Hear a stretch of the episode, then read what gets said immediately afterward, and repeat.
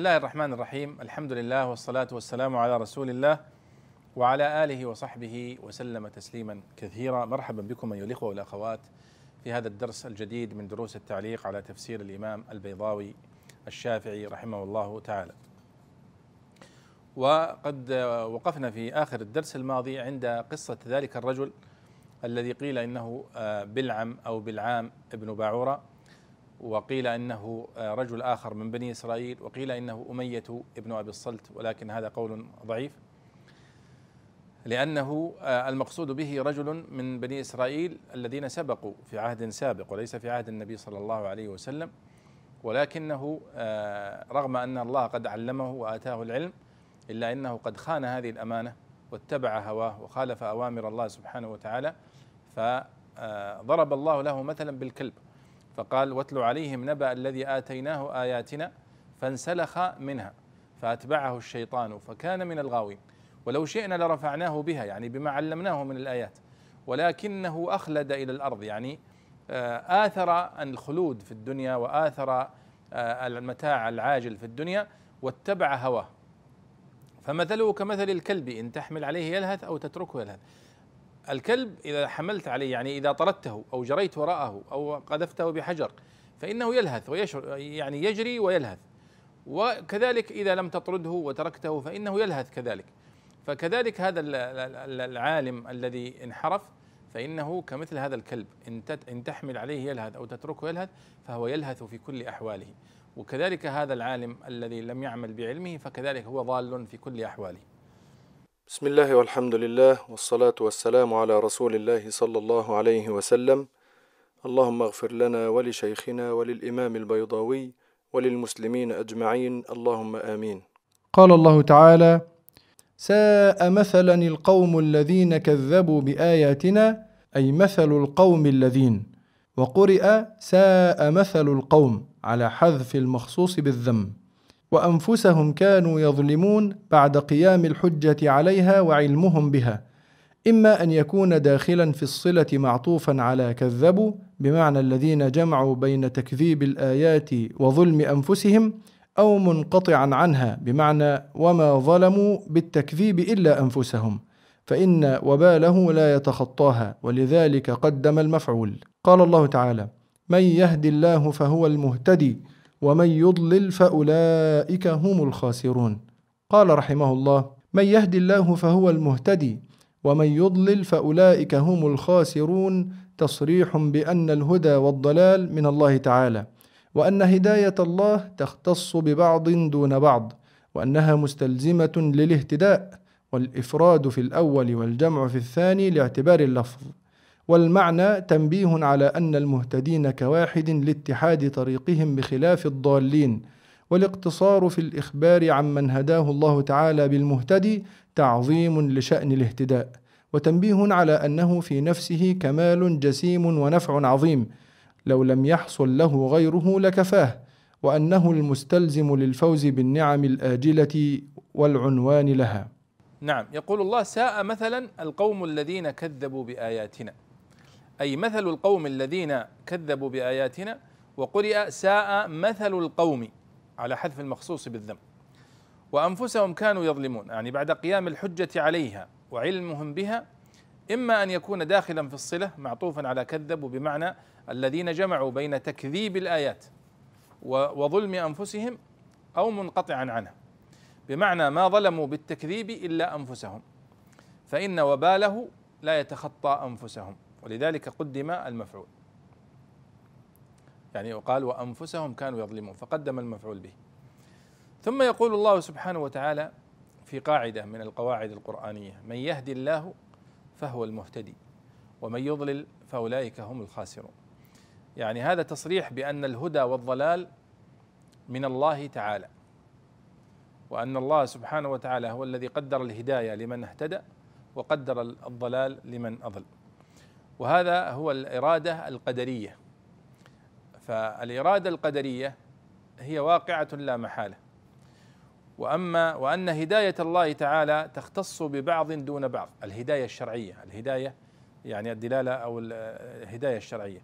وأنها مستلزمة للاهتداء. يعني الإرادة الشرعية لا بد أن يعني آه يعني يهتدي صاحبها. كإيمان أبي بكر وإيمان عمر مثلا. والإفراد في الأول والجمع في الثاني لاعتبار اللفظ. يعني من يهدي الله فهو المهتدي ومن يضلل فأولئك هم الخاسرون. والمعنى تنبيه على أن المهتدين كواحد لاتحاد طريقهم بخلاف الضالين. والاقتصار في الإخبار عمن هداه الله تعالى بالمهتدي تعظيم لشأن الاهتداء. وتنبيه على أنه في نفسه كمال جسيم ونفع عظيم. ولو لم يحصل له غيره لكفاه وأنه المستلزم للفوز بالنعم الآجلة والعنوان لها. آه، طبعا هذا يعني توجيه بلاغي لماذا أفرد في قوله من يهدي الله فهو المهتدي وجمع في قوله ومن يضلل فأولئك هم الخاسرون والغالب أن البيضاوي رحمه الله يستفيد مثل هذه التوجيهات البلاغية من تفسير الزمخشري لأن الزمخشري سبقه إلى توجيهات هذه توجيه هذه الآيات بهذه الطريقة. نعم. قال الله تعالى ولقد ذرأنا لجهنم كثيرا من الجن والإنس لهم قلوب لا يفقهون بها ولهم أعين لا يبصرون بها ولهم آذان لا يسمعون بها أولئك كالأنعام بل هم أضل أولئك هم الغافلون. قال رحمه الله ولقد ذرأنا خلقنا لجهنم كثيرا من الجن والإنس يعني المصرين على الكفر في علمه تعالى وتعظم. لهم قلوب لا يفقهون بها إذ لا يلقونها إلى معرفة الحق والنظر في دلائله. ولهم أعين لا يبصرون بها لا ينظرون إلى ما خلق الله تعالى نظر اعتبار. ولهم آذان لا يسمعون بها الآيات والمواعظ سماع تأمل وتذكر وتفكر. أولئك كالأنعام في عدم الفقه والإبصار للاعتبار والاستماع للتدبر أو في أن مشاعرهم وقواهم متوجهة إلى أسباب التعيش مقصورة عليها. بل هم أضل فإنها تدرك ما يمكن لها أن يدرك من المنافع والمضار وتجتهد في جذبها ودفعها غاية جهدها وهم ليسوا كذلك بل أكثرهم يعلم أنه معاند فيقدم على النار. أولئك هم الغافلون الكاملون في الغفلة. يقول الله تعالى ولقد ذرأنا لجهنم كثيرا من الجن والإنس. ذرأنا يعني خلقنا. لجهنم كثيرا من الجن والإنس أي من المصرين على الكفر في علمه تعالى وتعظم. يعني أن الله سبحانه وتعالى قد قدر على أناس الكفر فلا يؤمنون أبدا. ولو جاءتهم كل آية. فهؤلاء قد طبع الله على قلوبهم وخلقهم كما ذكر النبي صلى الله عليه وسلم للنار. نعوذ بالله. فهنا يقول ذرأنا لجهنم كثيرا من الجن والإنس فهم من الجن ومن الإنس. ما هي صفاتهم؟ قال الله لهم قلوب لا يفقهون بها. إذ لا يلقونها إلى معرفة الحق والنظر في دلائله. فكأنه هنا يشير إلى أن التفقه التفكر في الحق وفي دلائله وفي آياته هذا عمل القلب. لهم قلوب لا يفقهون بها لا يفقهون. وهذا نحن اليوم نقول أن هذا هو عمل العقل. فكأنه يقصد هنا بالقلوب هي العقول التي تفكر والقلب الذي يفكر ويعقل. وطبعا هناك خلاف كبير بين العلماء أين هو مكان القلب؟ هل هو في العقل أو في الدماغ أو في مضغة القلب نفسها؟ قال ولهم أعين لا يبصرون بها لا ينظرون إلى ما خلق الله تعالى نظر اعتبار. ليس معناها أنهم عمي مكفوفي البصر لا. فهناك من هو مكفوف البصر ولكنه بصير ومؤمن ومهتدي. ولكن المقصود أن قد خلق الله لهم أعينا يرون بها الأشياء لكنهم لم يهتدوا ولم يكن هذا النظر إلى مخلوقات الله دالا لهم على الهداية. قال ولهم آذان لا يسمعون بها. الآيات والمواعظ لا يسمعون الآيات والمواعظ سماع تأمل وتذكر وتفكر. وإنما هم يسمعون الأصوات لكنهم لا يستم لا يستجيبون لأوامر الله فكأنهم لا يسمعون بهذه الآذان قال الله أولئك كالأنعام.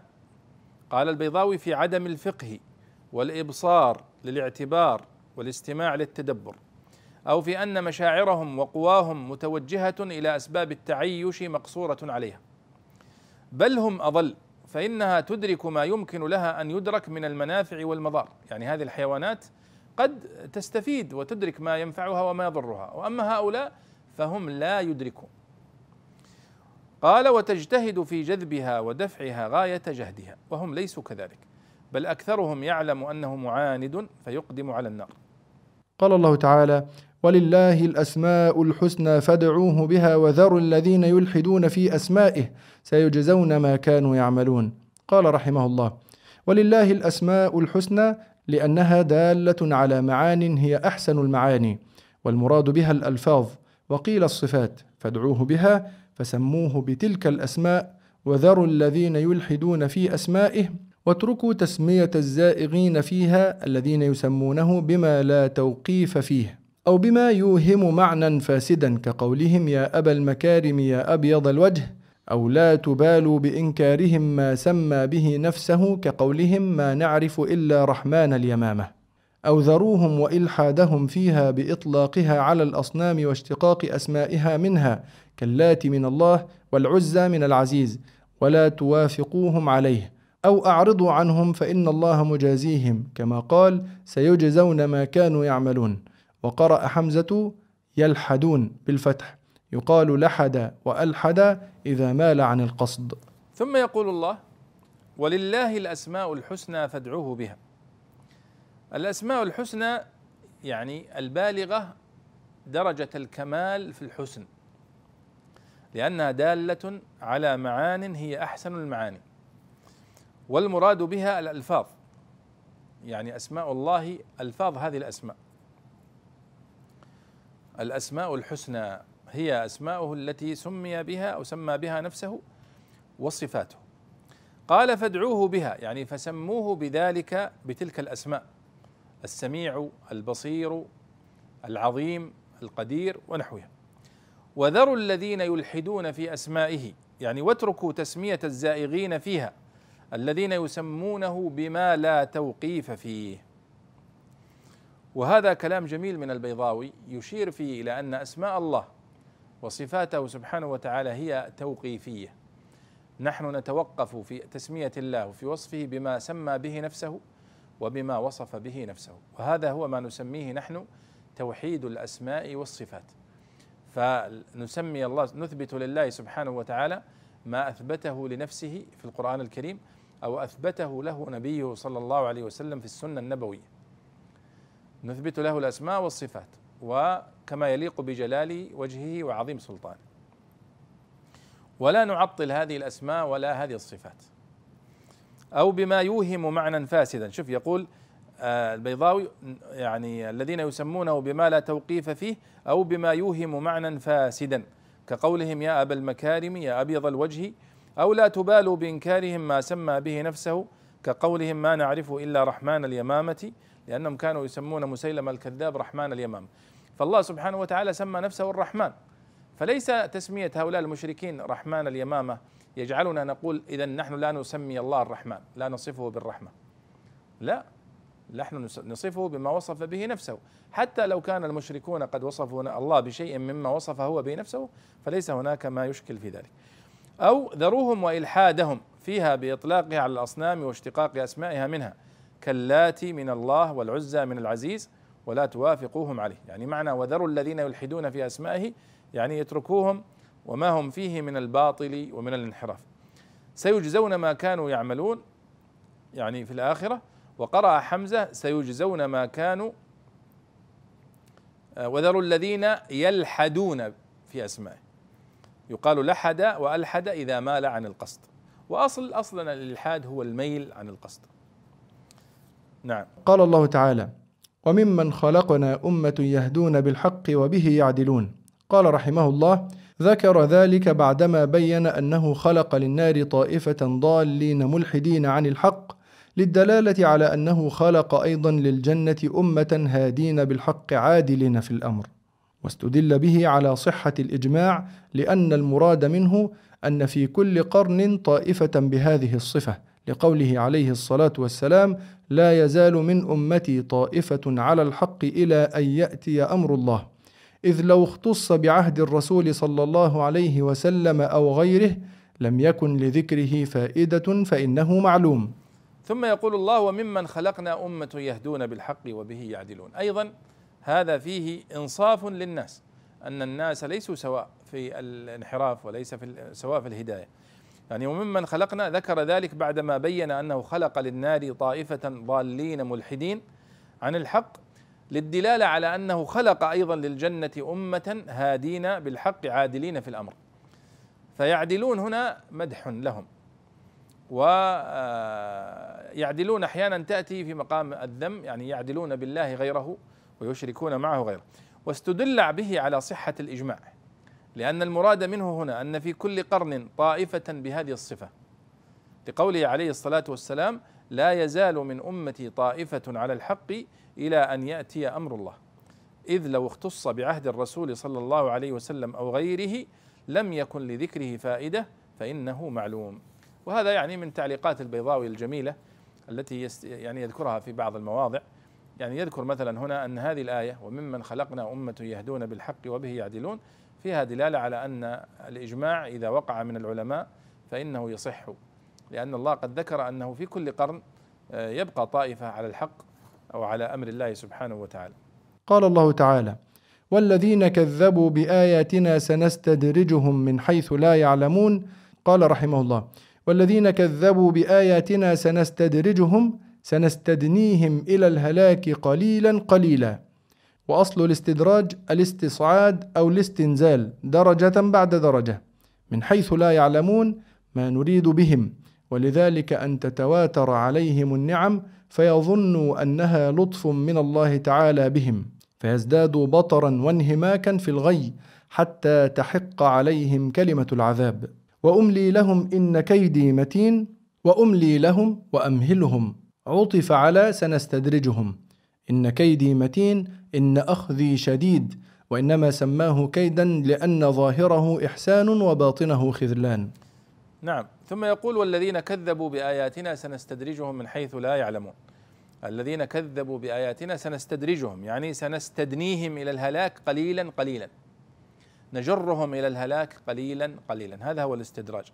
وأصل الاستدراج يقول هو الاستصعاد أو الاستنزال درجة بعد درجة.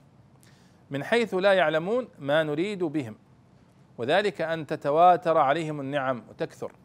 فيظن أنه لطف من الله تعالى بهم. فيزدادوا بطرا وانهماكا في الغي حتى تحق عليهم كلمة العذاب ويأتيهم العذاب بغتة. وأملي لهم إن كيدي متين يعني أملي لهم يعني أمهلهم. وهذا عطف على سنستدرجهم. إن كيدي متين يعني إن أخذي شديد. وإنما سماه كيدا لأن ظاهره إحسان وباطنه خذلان لهؤلاء المكذبين الكفرة. نعم. قال الله تعالى أولم يتفكروا ما بصاحبهم من جنة إن هو إلا نذير مبين. اولم ينظروا في ملكوت السماوات والارض وما خلق الله من شيء وان عسى ان يكون قد اقترب اجلهم فباي حديث بعده يؤمنون؟ قال رحمه الله اولم يتفكروا ما بصاحبهم؟ يعني محمدا عليه الصلاة والسلام. من جنة جنون. روي أنه عليه الصلاة والسلام صعد على الصفا فدعاهم فخذا فخذا يحذرهم بأس الله تعالى. فقال قائلهم إن صاحبكم لمجنون بات يهوت إلى الصباح فنزلت. إن هو إلا نذير مبين موضح إنذاره بصوت بحيث لا يخفى على ناظر. أولم ينظروا؟ نظر استدلال في ملكوت السماوات والأرض وما خلق الله من شيء مما يقع عليه الشيء من الأجناس التي لا يمكن حصرها ليدلهم على كمال قدرة صانعها ووحدة مبدعها وعظم شأن مالكها ومتولي أمرها ليظهر لهم صحة ما يدعوهم إليه وأن عسى أن يكون قد اقترب أجلهم عطف على ملكوت وأن مصدرية أو خفيفة من الثقيلة واسمه ضمير الشأن وكذا اسم يكون والمعنى أولم ينظروا في اقتراب آجالهم وتوقع حلولها؟ فيسارعوا إلى طلب الحق والتوجه إلى ما ينجيهم قبل مغافصة الموت ونزول العذاب. فبأي حديث بعده أي بعد القرآن يؤمنون إذا لم يؤمنوا به؟ وهو النهاية في البيان كأنه إخبار عنهم بالطبع والتصميم على الكفر بعد إلزام الحجة والإرشاد إلى النظر. وقيل هو متعلق بقوله عسى أن يكون. كأنه قيل لعل أجلهم قد اقترب فما بالهم لا يبادرون بالإيمان بالقرآن وماذا ينتظرون بعد وضوحه؟ فإن لم يؤمنوا به فبأي حديث أحق منه يريدون أن يؤمنوا به؟ ثم يقول الله أولم يتفكروا ما بصاحبهم من جنة؟ يعني محمد صلى الله عليه وسلم وصفه الله بأنه صاحب لهم للإشارة إلى أنهم يعرفونه تمام المعرفة كما في آه، قوله تعالى وما صاحبكم بمجنون. من جنة يعني جنون. روي أنه عليه الصلاة والسلام صعد على الصفا فدعا قريش يعني فدعاهم فخذا فخذا. آه، يحذرهم بأس الله تعالى. والفخذ هو يعني مرتبة من آه، مراتب تقسيم علماء الأنساب للشعوب. فهم يعني الفخذ هو من العشيرة أولها البطن أو العشائر. ثم الشعب ثم القبيلة ثم الفصيلة ثم العمارة ثم البطن ثم الفخذ. إذا الشعب أوسع شيء ثم القبيلة ثم الفصيلة ثم العمارة ثم البطن ثم الفخذ أصغرها. فالنبي صلى الله عليه وسلم دعا أفخاذ قريش. يا بني عبد مناف يا بني عبد يا بني أمية يا كذا. يحذرهم بأس الله تعالى. فقال قائلهم إن صاحبكم لمجنون.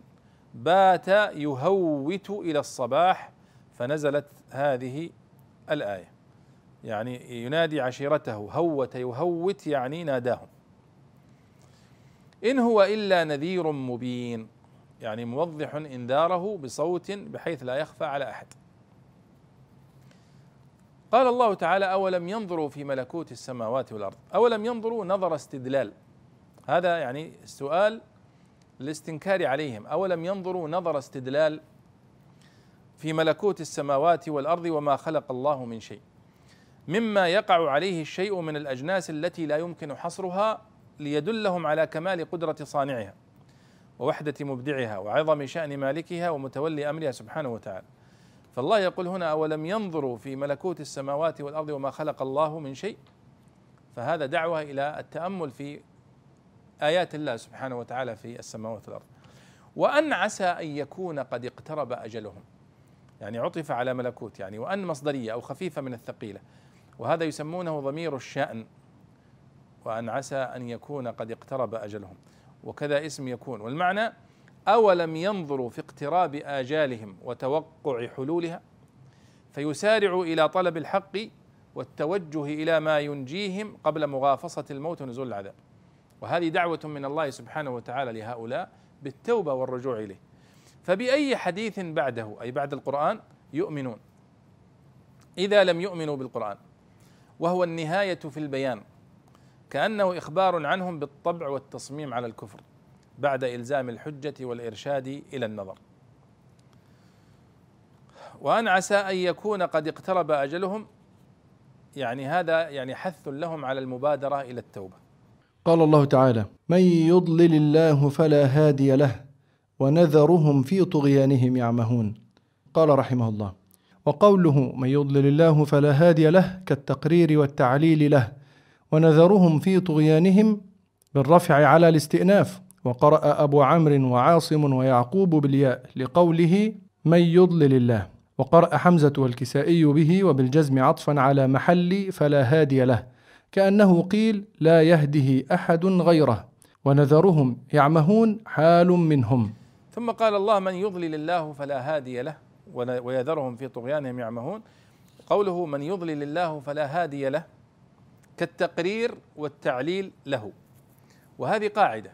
ذكر الله سبحانه وتعالى من يهدي الله فهو المهتدي ومن يضلل فلا فلن تجد له وليا مرشدا. ومن يضلل الله فلا هادي له ويذرهم في طغيانهم يعمهون. من يضلل الله فلا هادي له ويذرهم في طغيانهم يعمهون هنا كأنها قاعدة. أن الله سبحانه وتعالى من كتب عليه ومن أراد له الضلال إرادة قدرية فإنه لن يهديه أحد ولن تهديه آية من الآيات. فهنا هي تقرير وتعليل. ونذرهم في طغيانهم هنا بالرفع على الاستئناف يعني كأنها جملة جديدة. وقرأ أبو عمرو وعاصم ويعقوب بالياء ويذرهم في طغيانهم يعمهون. من يضلل الله قرأ حمزة والكسائي به. من يضلل الله قرأ حمزة وبالجزم عطفا على محل فلا هادي له. كأنه قيل لا يهده أحد غيره. ونذرهم في طغيانهم يعمهون. حال. قد مر معنا أن العمى هو كالعمى.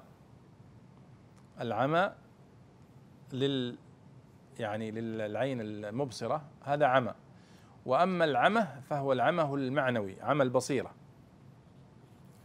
ثم يقول الله سبحانه وتعالى للنبي صلى الله عليه وسلم يسأل يسألونك عن الساعة أيان مرساها. يعني قد سئل النبي صلى الله عليه وسلم عن موعد الساعة متى هي؟ فيقول الله يسألونك عن الساعة يعني عن القيامة.